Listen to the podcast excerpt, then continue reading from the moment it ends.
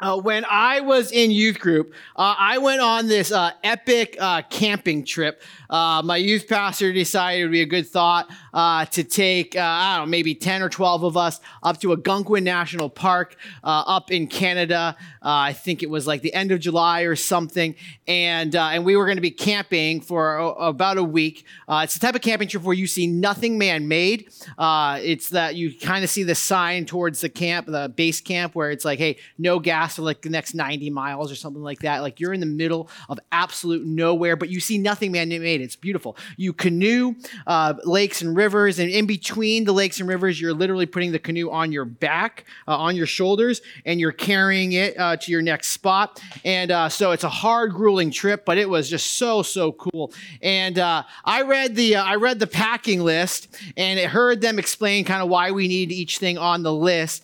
And when they got to the point about shoes, I was like, yo, homeboy is not going to put his, his shoes into the water and then hike uh, sometimes a few miles in between uh, lakes and rivers uh, in wet shoes. Like I hate wet, like wet shoes drive me nuts.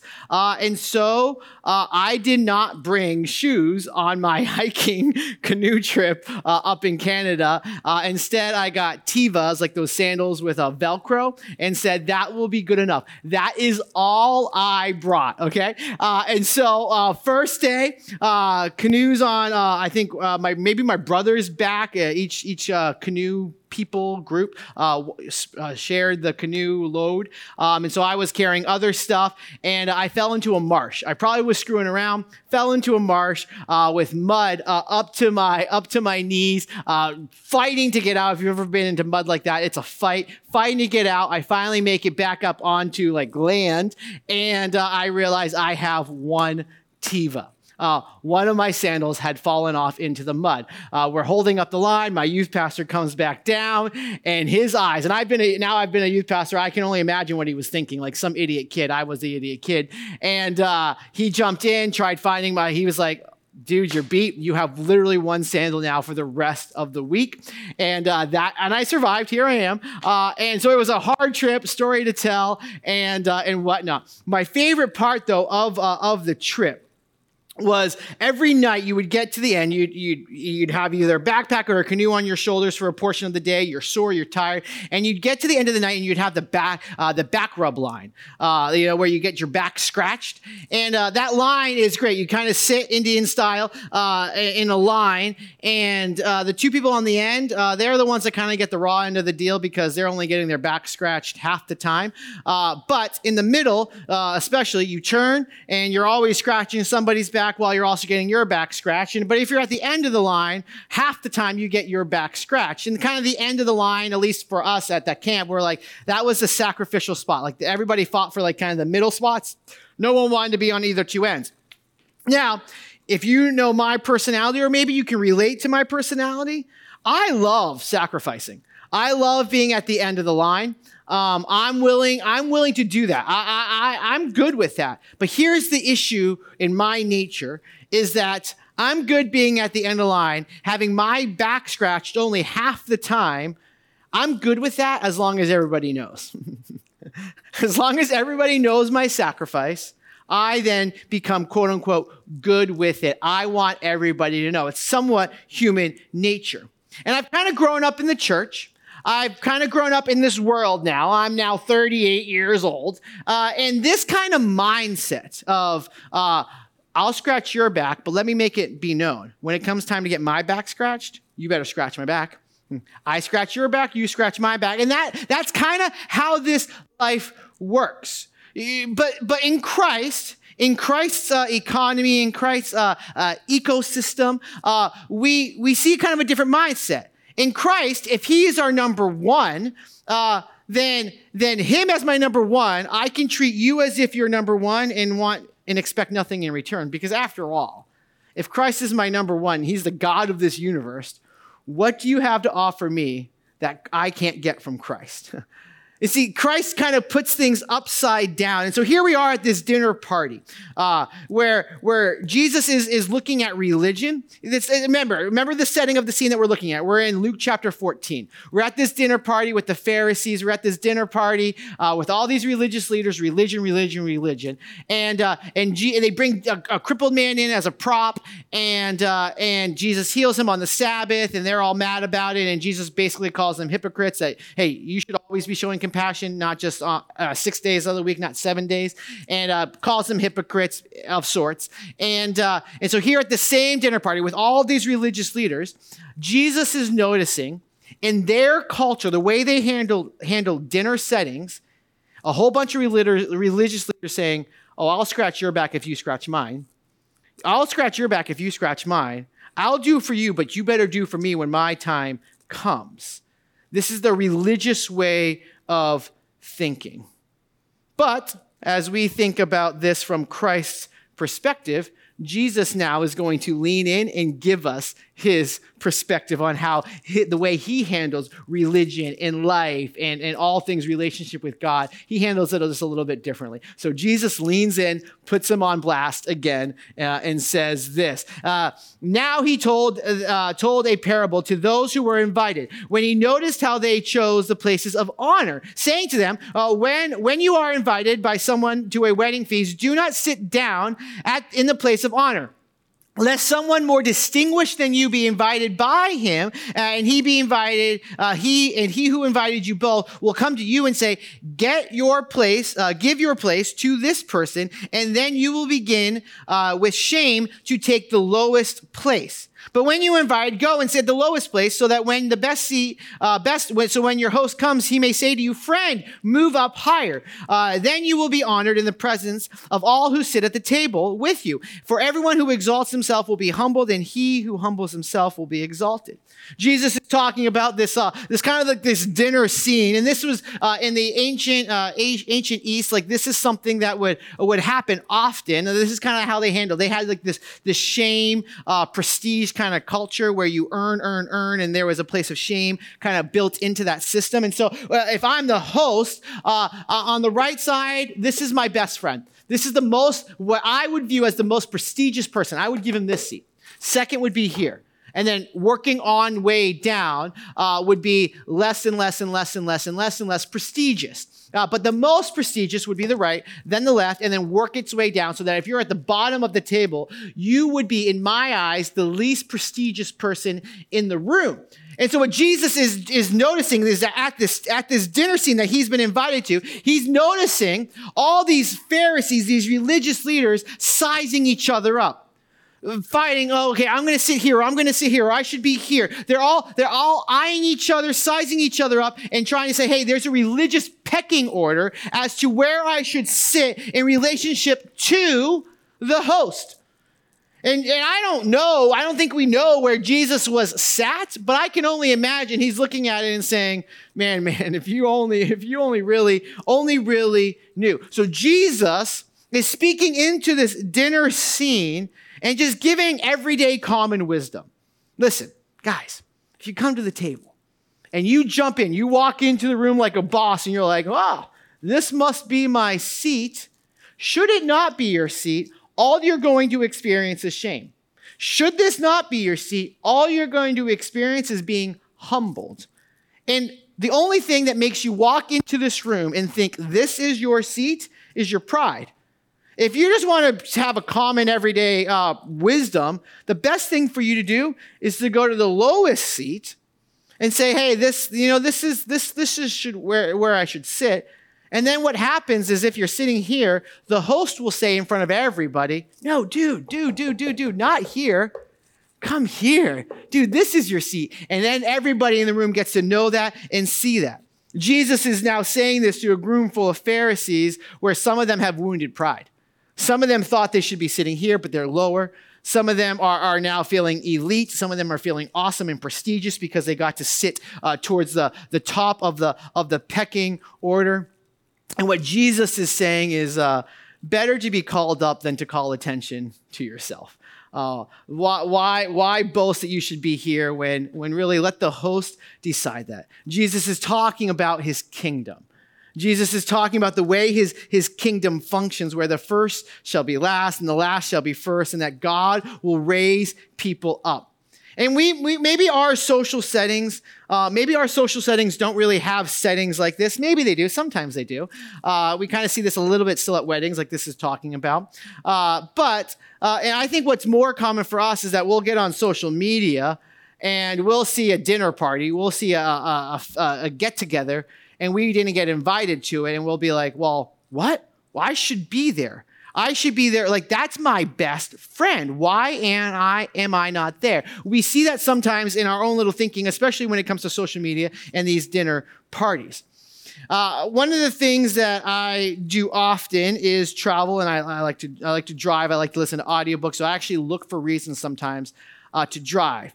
And one of the things that I have found um, is uh, in the United States, there is one state uh, that is, uh, is known for breeding uh, the worst drivers. I don't think in the United States. I actually think that in, on planet Earth. Now, having traveled a little bit internationally and seeing some, seeing some really bad drivers where there are no laws on the road, I would actually say this state is worse than those areas. Uh, these are bad drivers. Now, but I'm not going to put you on blast. If you know, if you're from this state, you know who you are, uh, that you are the worst drivers in the union. The people from said state, uh, they would be ones to, to read a meme like this and not know what is wrong with it. This is a meme of some of people driving uh, in the left lane and, and saying like if uh, if you don't understand why this is wrong, then you are the reason we have to put directions on shampoo bottles. Uh, that that this is obviously wrong. Uh, and you should be driving in the slow lane, not the fast lane. But people from said state, they do this all the stinking time. They are the absolute worst. Now, in New Hampshire, when I got my driver's license, uh, I got 100 on my written and 100 on my driving. So if you're watching this, uh, you guys, I am the best driver on the planet, uh, according to the state of New Hampshire, uh, is basically what I take from that, right? Uh, but no, the whole reason I'm sharing about drivers and whatnot is uh, because there's this concept that I was I heard about in one of the books I was reading about illusory uh, superiority. Here's how it's defined: illusory uh, superiority is a condition of cognitive bias wherein a person overestimates their own qualities and abilities in relationship in relation to the same qualities and abilities of other people. Meaning, we come into a room where we, we, we have a skill set, we have an ability, and we start pumping ourselves up in comparison to everybody else on the basis of the same uh, skill sets that are, are, kind of being tested. So when it comes to to driving, what this what this this this there's been a lot of studies around this subject matter. Uh, one of the studies was uh, trying to compare who is worse at this, Sweden or the United States. I don't know why those two countries were picked, but those are the two countries that were picked. They studied their driving in in regards to skill and safety. They they uh, they studied 161 students, and in that, once they they took a whole bunch of tests and measures and did all their things. Then they asked people to rank themselves. How do you think you did in comparison to everybody else? When it comes to skills, the United States in this study said 93% of the participants said that they would place themselves in the top 50%. Mathematically not possible. That means what? 43% of the people that said I'm above average were actually below average. Uh, when it come when it came to uh, safety, uh, similar results. 88% of the people in the United States said, "I am a safe driver," uh, above the uh, in the top half. We see this in academics. A study that was done, the same type of a study was done at the uh, University of Nebraska Lincoln, uh, where 68% of participants uh, in academics said that they were in the top, that they viewed themselves as in the top 25 of their school academically.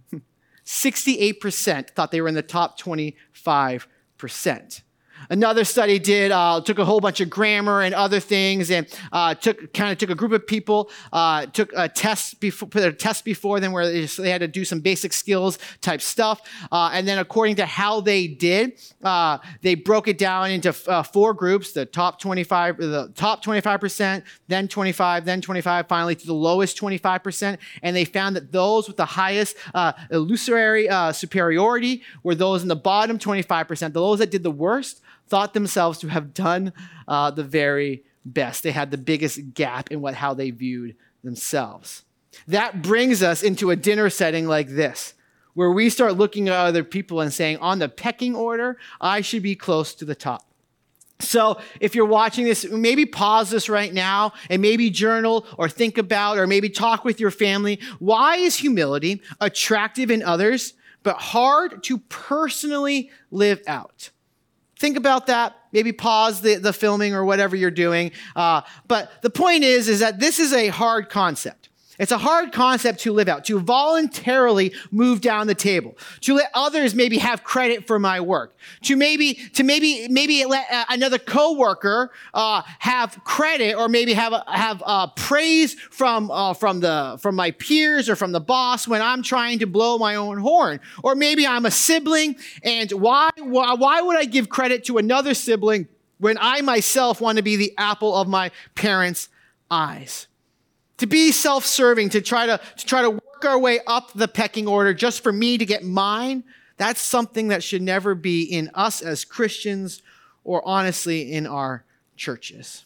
I'm thankful for a church that has gone into Bayville uh, to, to, uh, to love people that need Jesus. That is sacrificing things here in Toms River to do that. Why? Because we care about people outside of ourselves.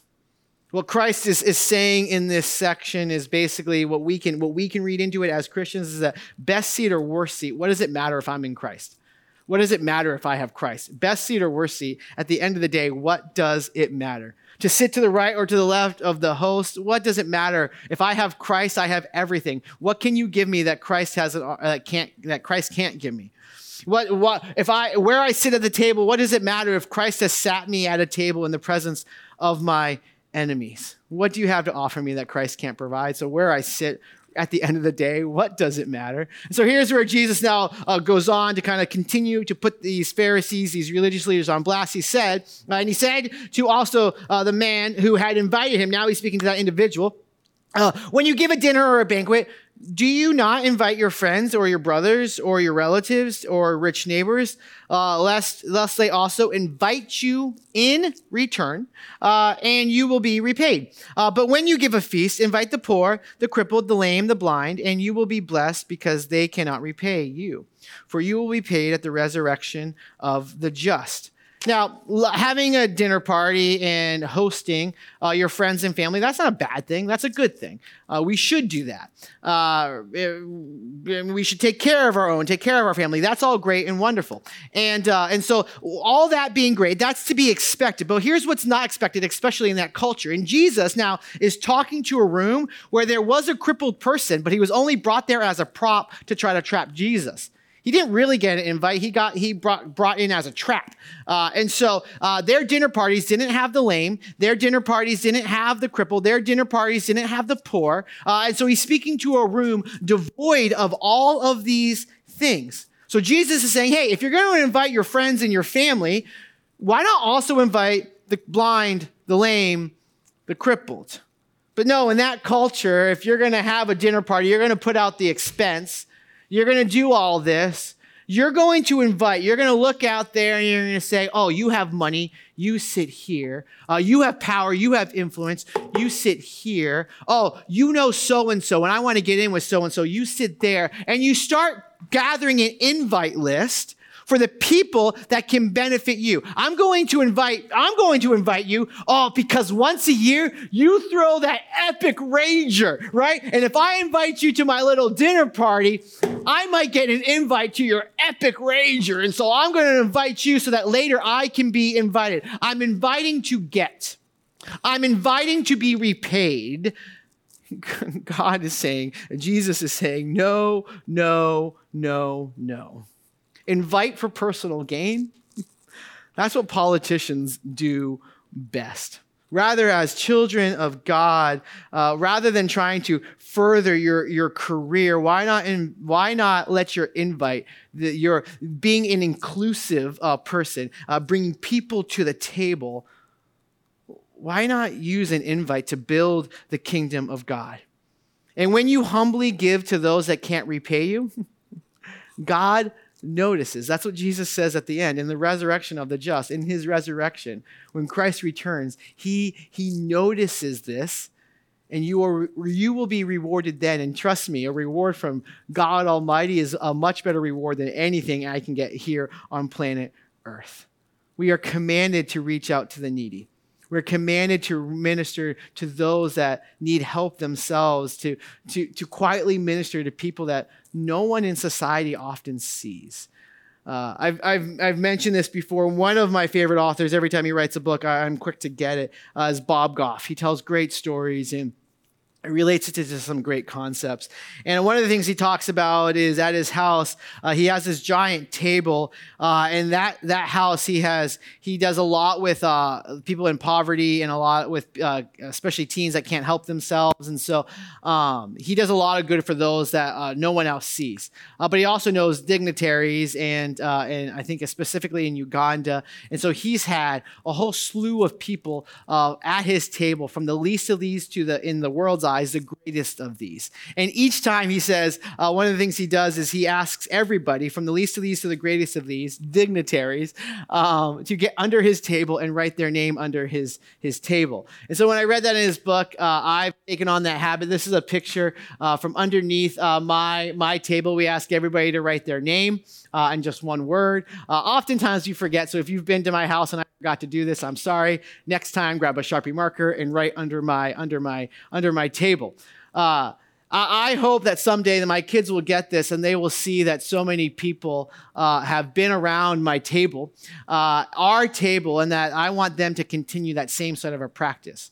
I hope that there is names that would be around my table. Perhaps the whole world would know. That fine, great, whatever. But I hope that there are names at my table that few people know, but they were known at that table. Uh, my here's my here's my my point in, in sharing this, and just walk in my shoes. But I think you can relate to this.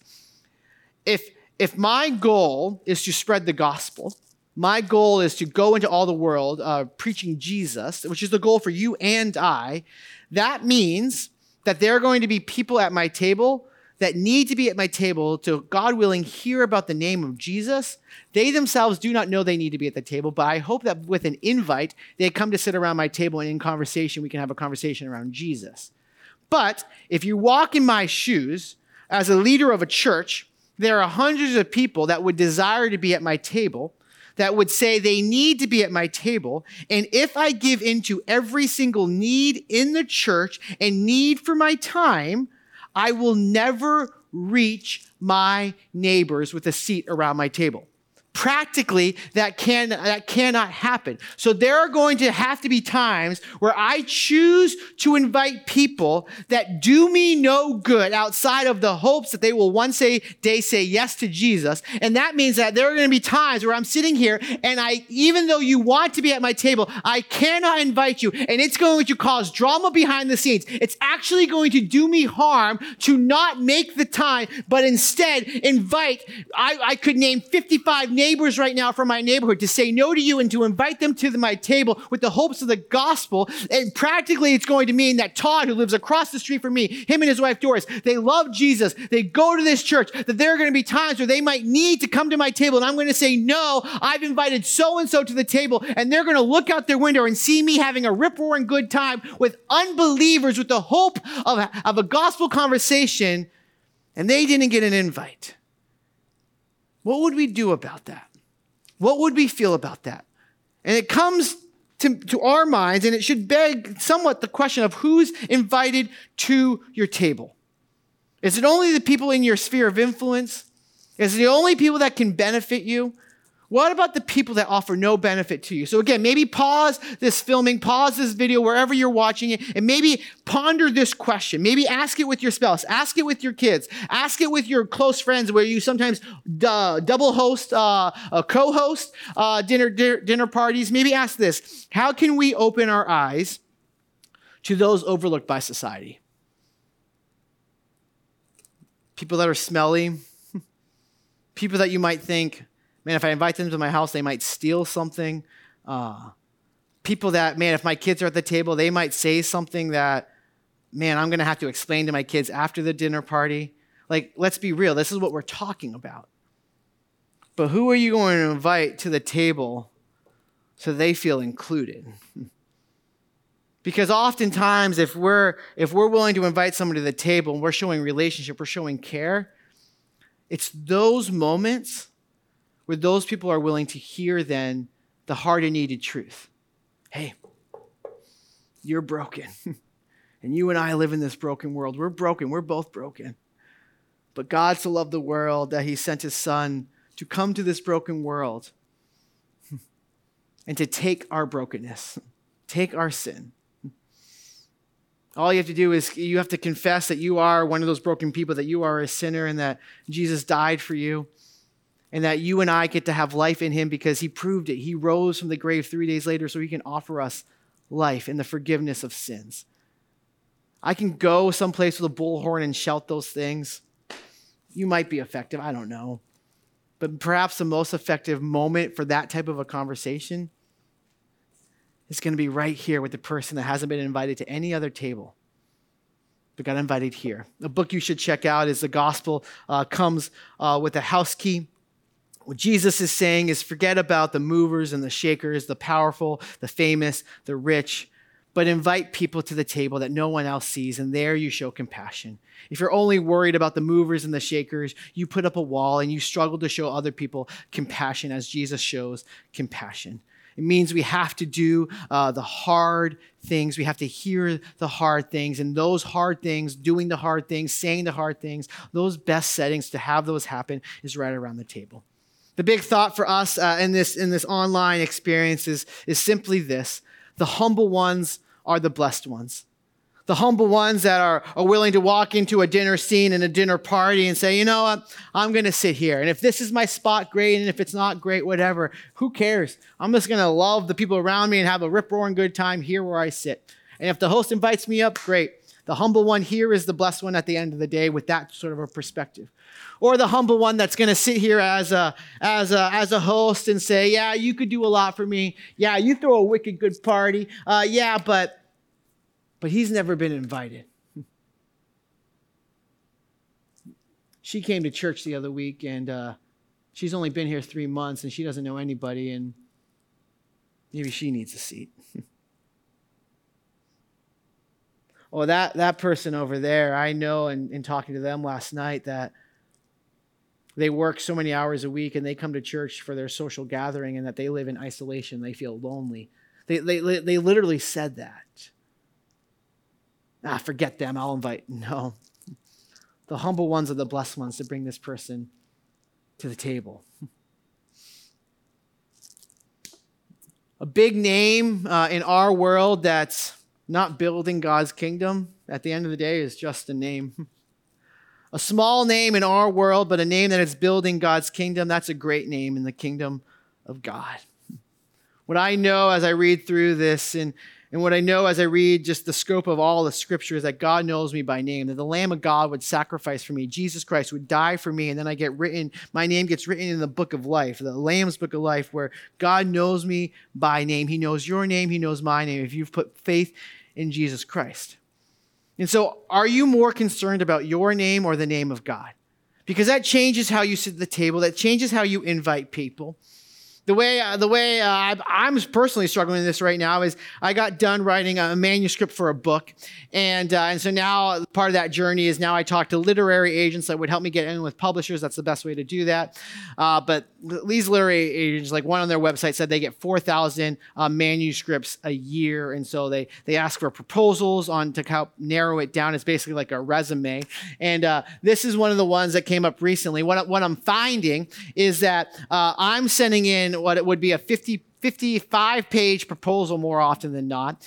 And I'm sending that in, and uh, I'm getting a rejection within the first 24 hours. So they didn't even have time uh, to read uh, my whole proposal. But on the front end, they ask you to have like every every uh, literary agent gives you like a whole bunch of things to talk about uh, as far as like your resume, and uh, and every single one of them has something about platform, personal marketing network. This is something that I was writing out this past week, and it, it basically is asking like who do you know? Uh, like what connections do you have that you can uh, that you can promote uh, that you can uh, utilize to help build a name and help promote this book? How many social media followers do you have? Uh, some of them won't talk to you unless you have 10000 uh, so at least as a starting point. Social media followers or any specific network outlet. And and so what i'm finding is i think this right here is where people these literary agents aren't even reading the manuscript a portion a sample of my my of my of my book because I don't know anybody. Uh, I am who I am because of a bunch of no-name people in the world's eyes invested into a nobody like me. And you know what? I'm better for it. I'm better for it. I'm better for it when uh, a guy like Steve Chartier has built a, a super successful company. Now he now he's left it and, and taken his wealth and his his, his um, philanthropy, uh, whatever the word is. Uh, now he's funding a, a, ministry and leading a ministry over in Malawi to, to build schools and leadership, and it's this whole great thing. And he's he's funding the majority of it. And every time I go to New Hampshire, this guy who who has so many resources and, and, and so much uh, influence, in, but not not known in the world's eyes, but uh, uh, a big name in my life. Every single time I go to New Hampshire, if I was to text him and say, hey, can we get breakfast? He says yes every single time. He's the one that helped me understand about failing forward. I'm thankful for uh, somebody like him to invest in a nobody like me. I'm thankful that uh, when we when our when Bayside Chapel got a uh, former dean uh, of Bethel Seminary and Dave Ritter, uh, that he came to Bayside and he started to invest into me, a nobody who was D's get degrees, nowhere near a dean. Uh, and he invested into me.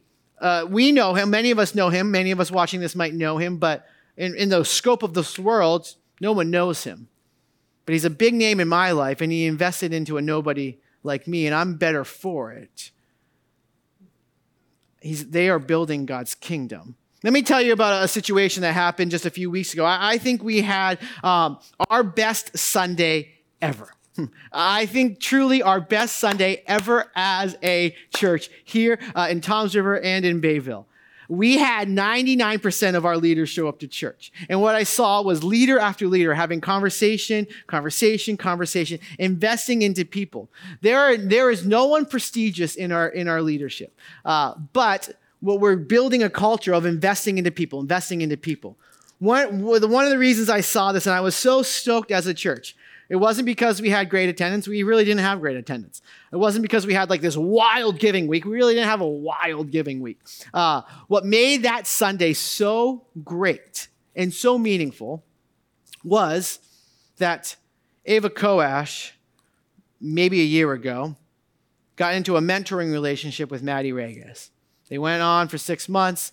It's a great relationship. They, they both grew through the process. About the same time, uh, Graham Wilson is investing into uh, Brandon Regas. And they mentor each, uh, he mentored him, and it got to the end, and they both, Ava and Graham, were like, hey, now it's your time to mentor other people. And what I saw a few weeks ago, uh, and this is just one, one piece of a, hey, a great Sunday, was Brandon sitting in church with a guy named Travis. Travis is just a 19 year old dude out of college, out of high school, finding his way in college. He's a young kid trying to find his way. Brandon's been there. So they sit in church together. They're in a mentoring relationship together. And after church, they sit over in our living room and they're just talking life, talking, uh, applying some of our, our core values, our endless growth values to life. It's a 23, 24, I think, no, 25, 25 year old investing into a 19 year old. No one in this world is going to know Brandon's name. He's not going to be a household name. But I can tell I can you can bet your life on it. Travis will know his name forever. That's a good thing. Same thing. Maddie was here at church talking to Faith, Faith, a 19 year old girl, and they were talking about getting dinner on Monday night and how they were going to start their mentoring process. Maddie won't be a household name, very likely uh, by the time she dies, but, but Faith will know her name. And in six months, the hope is that Travis and Faith, that they'll start mentoring other people. What I'm describing is discipleship. What I'm describing is that as Ava and Graham start mentoring other people and they look to repeat that process, Brandon and, and Maddie are doing the same thing, and that one day they're going to start mentoring other people. But now, but now Faith and uh, Faith and Travis, they're going to start mentoring other people, and they're going to. That's multiplication. That is growing exponentially.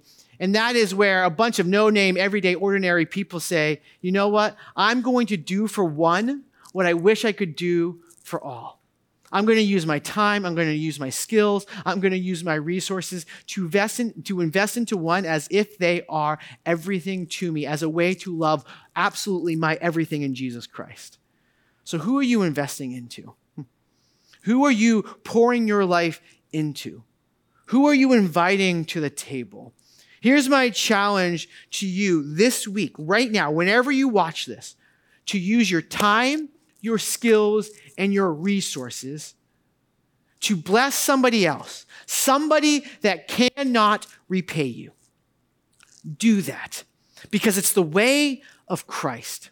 Do that because it's going to force you to look at your life and to say to yourself, that, hey, you're right now, you're sitting there, you're like, hey, great challenge for people that have skills, great challenge for people that have time, great challenge for people that have resources.